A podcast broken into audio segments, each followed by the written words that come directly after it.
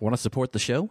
Visit the store on bizarrealbums.com for enamel pins, stickers, and brand spanking new t shirts just added to the store at bizarrealbums.com. Hi, my name is Tony Thaxton. Like anyone else, I love a great album. But I also love those strange albums that might make you wonder how and why they even exist. But I'm not here to make fun of them. I'm here to celebrate them and tell their story. This is Bizarre Albums.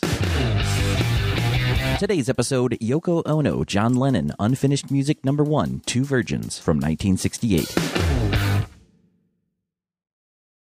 So this is Christmas. And what have you done?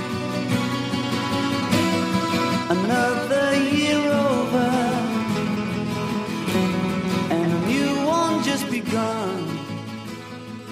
Happy Christmas, parentheses, war is over, is officially credited to John and Yoko, the Plastic Ono Band, with the Harlem Community Choir. It was first released in the US in 1971, and one year later in the UK. To this day, the song is a perennial holiday staple. It's even been known to re enter the charts. Its peak position on the UK charts came in 1980, when it reached number two. But unfortunately, that year, it wasn't simply for the Christmas season that caused it. On December 8th, 1980, 40 years ago from today, if you're listening to this the day of its release, the Miami Dolphins were playing the New England Patriots on Monday Night Football. Announcers Frank Gifford and Howard Cosell were calling the game. Shortly after 11 p.m., with only three seconds left in regulation, Howard Cosell made an announcement that shocked the world. Remember, this is just a football game, no matter who wins or loses. An unspeakable tragedy confirmed to us by ABC News in New York City. John Lennon, outside of his apartment building on the west side of New York City, the most famous perhaps of all of the Beatles, shot twice in the back, rushed to Roosevelt Hospital, dead on arrival. John Lennon was just 40 years old. Just 10 years after the breakup of the Beatles, 11 years after marrying his wife, Yoko Ono. Peter Brown called to say you can make it okay. You can get married in Gibraltar, Spain. Christ, you know it ain't easy. You know how hard it can be. It was sort of 1966, and uh, I got a call from a, a guy called John Dunbar, who used to be married to Marianne Faithfull. You know, everybody's connected.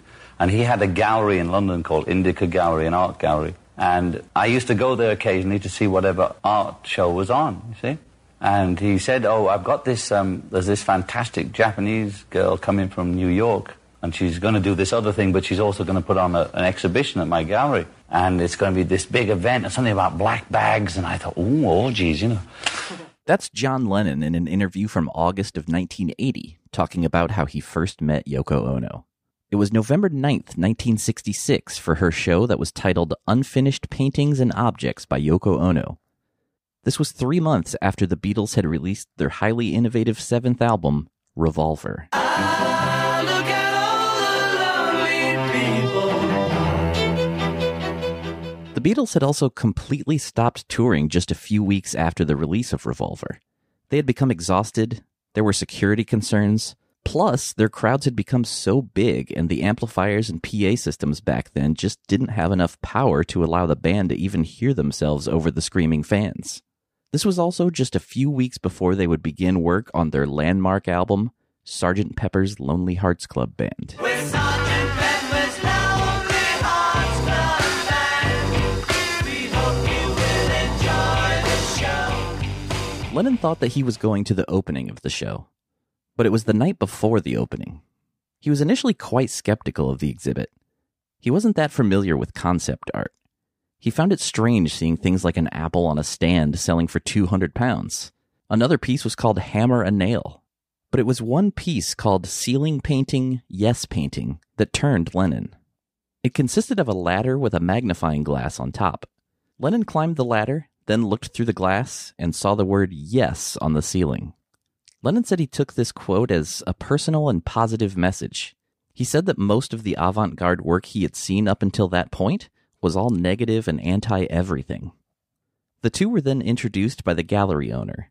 Yoko had no idea who John was, but said in later interviews that she was very attracted to him. Before leaving, Lennon asked her if he could hammer a nail into her hammer a nail piece. Here's more from the Lennon 1980 interview. She comes over and. She says, "All right, no smiling or anything, because you know how she is. She doesn't. she doesn't. She's not running for office. She never was. So, she looks at me and she says, "You give me five shillings. Give me five shillings, and you can hammer a nail in." So I looked at her and I said, "I'll give you an imaginary five shillings and ham- and hammer an imaginary nail in, okay?" and that's when we connected really, and we looked at each other like, you know, that sort of something went on. But Yoko was married at the time to her second husband, film producer and art promoter Anthony Cox. And Lennon had been married to his wife Cynthia since 1962. Lennon himself had later said that his marriage to Cynthia wasn't unhappy, but they had just sustained.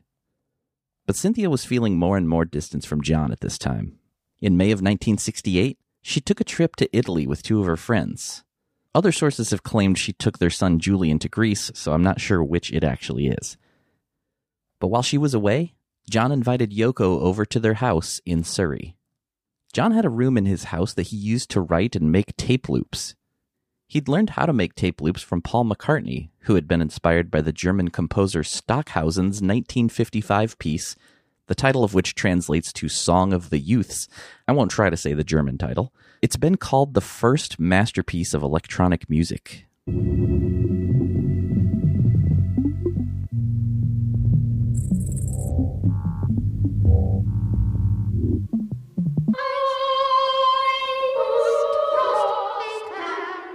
When the Beatles recorded Revolver, they started to see the recording studio as an instrument itself and didn't worry about having to recreate the sounds live.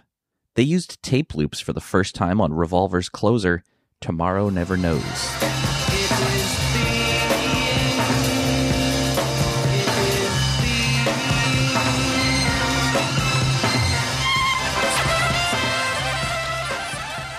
So on the night of May 19th, 1968, John and Yoko took some acid and went into John's home studio. And now, to read a quote from the 1980 Playboy interview from the Sloppy Boys, both the band and the new podcast, here's Mike Hanford reading as John Lennon. Well, after Yoko and I met, I didn't realize I was in love with her. I was still thinking it was an artistic collaboration, as it were, producer and artist, right? My ex wife was away, and Yoko came to visit me. Instead of making love, we went upstairs and made tapes. I had this room full of different tapes where I would write and make strange loops and things like that for the Beatles stuff. So we made a tape all night. She was doing her funny voices, and I was pushing all different buttons on my tape recorder and getting sound effects. And then as the sun rose, we made love, and that was Two Virgins. That was the first time. Two Virgins happened by accident. I realized somebody else as balmy as me, a wife with freaky sounds, and could enjoy non dance music or non pop music that was, well, they call it avant garde. Cynthia Lennon returned from her trip earlier than expected, only to find John and Yoko sitting on the floor staring into each other's eyes. In a 1985 interview with NPR's Fresh Air, Cynthia said, quote, I met her actually when I came home from a holiday, but I had seen her before. I mean, I met her physically, you could say. She had been staying with John that night, and I came home and there they were, which was sort of curtains for our marriage, as far as all of us were concerned, really. End quote.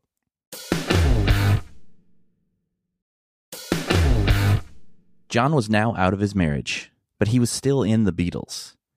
Ever since they had stopped touring in 1966, he'd been wanting to break away. He was looking for somewhere to go, but he said he was too scared. He said when he met Yoko, it was different than anything before, more than a hit record, more than everything. Just 11 days after John and Yoko made those tapes, the Beatles began work on their self titled ninth album, better known as the White Album. And for the first time ever, someone else was in the studio besides the band and the producer, George Martin. John brought Yoko with him to every session, even once when she was ill. She had a bed in the studio and she laid in the bed while the band recorded. She even made her way onto the record, providing some vocals on the songs Birthday and the continuing story of Bungalow Bill. The children asked him if to kill was not a sin. Not when he looked is mommy batted in? To be fair, let it be known that Ringo and George's wives were also on those songs. But Yoko also had a hand in Revolution Number 9, which was an eight minute avant garde piece, again, using tape loops. Nine, number nine.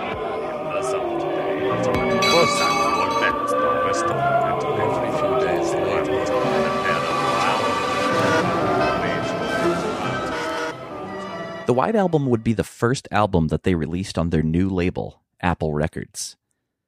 Apple was started as a creative outlet for the band, both individually and as a group. John wanted to release his and Yoko's tapes on Apple. It would have been Apple's first release, but the rest of the band was not so excited about releasing it, delaying its release month after month.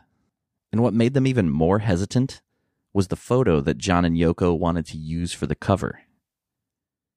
In early October, using a time delay camera, the two of them stood completely naked, with John's arm around Yoko. Lennon said the photo was intentionally not glamorous. They used the most unflattering picture on purpose to show that they were both human. Despite all of this, the album would still see a release. On November 11th, 1968, Yoko Ono John Lennon, Unfinished Music Number 1, Two Virgins, was released on Apple Records. Interplanetary mix, page 444. This is another record that's a little bit tricky to cover. There's no track listing, it's just side one and side two. Each side is just shy of 15 minutes. And here's a little sample of side one.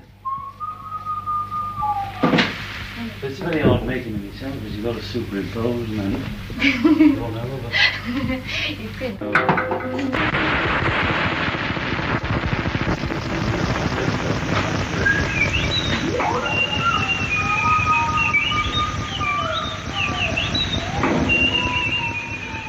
John and Yoko said that they had imagined the sound is not etched onto the record itself, but that it was meant to be created in the mind of the listener, which is why it has unfinished music in the title.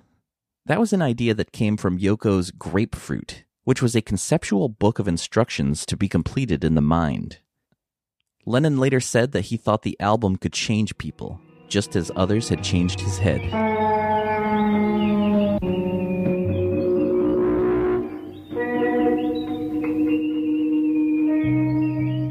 It would probably still be difficult in 2020 to get an album distributed with a fully nude man and woman on the cover. So imagine the outrage in 1968. To solve this problem, the album started being sold in a plain brown wrapper. The album's UK release was on November 29, 1968, a few weeks after the US release. And just a little side note, the Beatles' White Album was released on November 22, 1968. Though the Beatles had their Apple label now, those records were distributed through EMI. In the UK, that meant the records still had Parlophone Records catalog numbers, and in the US, it had Capitol Records catalog numbers. But EMI refused to distribute the album unless the cover was changed. They pressed 5,000 copies of the album in the UK, but they wouldn't print the cover. So the cover was printed elsewhere, and Beatle fans would pack the vinyl into the sleeves in the basement of the Apple offices. In the United States, Capitol Records would not press the album, so it was pressed and distributed by Tetragrammaton Records, a very short lived label founded by Bill Cosby and his manager. Filth, flying filth, flying filth. The album cover was so controversial that on January 2nd, 1969, upwards of 30,000 copies were seized by the police at the Newark airport for being what was deemed pornographic. In addition to that front picture, the back cover also had a picture of John and Yoko's backsides with their naked bodies. On that note, here's a little bit from side two.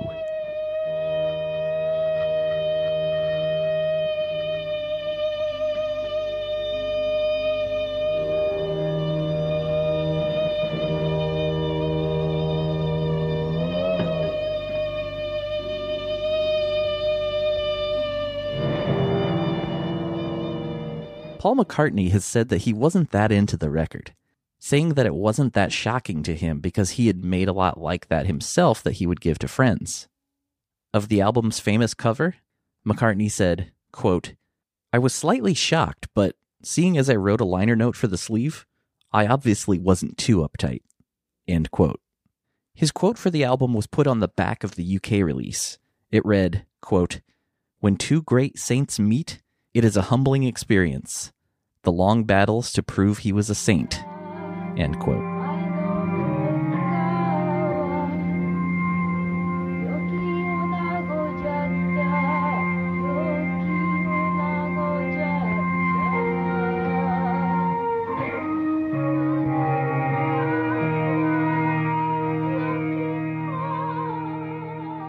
The album reportedly ended up selling only about 25,000 copies in the United States, partially due to the distribution problems. It never charted in the UK, but it did reach number 124 in the US. Despite the poor response, there's still always a market for anything Beatle related. There are a lot of bootlegs that have gone around over the years, and it got a CD release in 1991 on Creative Sounds. In 2016, it was reissued on both CD and vinyl by Secretly Canadian. It came with a download card that even gave you bonus material. The download card had a hole in it, and one side of it had printed, A hole to see the sky through. Yoko Ono, 71. The album was unfinished music number one for a reason. Just six months after its release, John and Yoko would release unfinished music number two Life with Lions. But that is for another time. Thank you for listening to Bizarre Albums. If you like the show, please subscribe and leave a review. It helps people find the show. You can also follow the show on Twitter and Instagram at Bizarre Albums, and I'm at Tony Thaxton. You can also like Bizarre Albums on Facebook and visit bizarrealbums.com. And if you still want more Bizarre Albums in your life, sign up for weekly bonus episodes of Bizarre Singles and more at patreon.com slash bizarre albums. And as always, if you know of a bizarre album you'd like to hear featured, please tweet the show. I'd love to hear from you. You can even email me at bizarrealbums at gmail.com. My name is Tony Thaxton, and I'll see you next time on Bizarre Albums.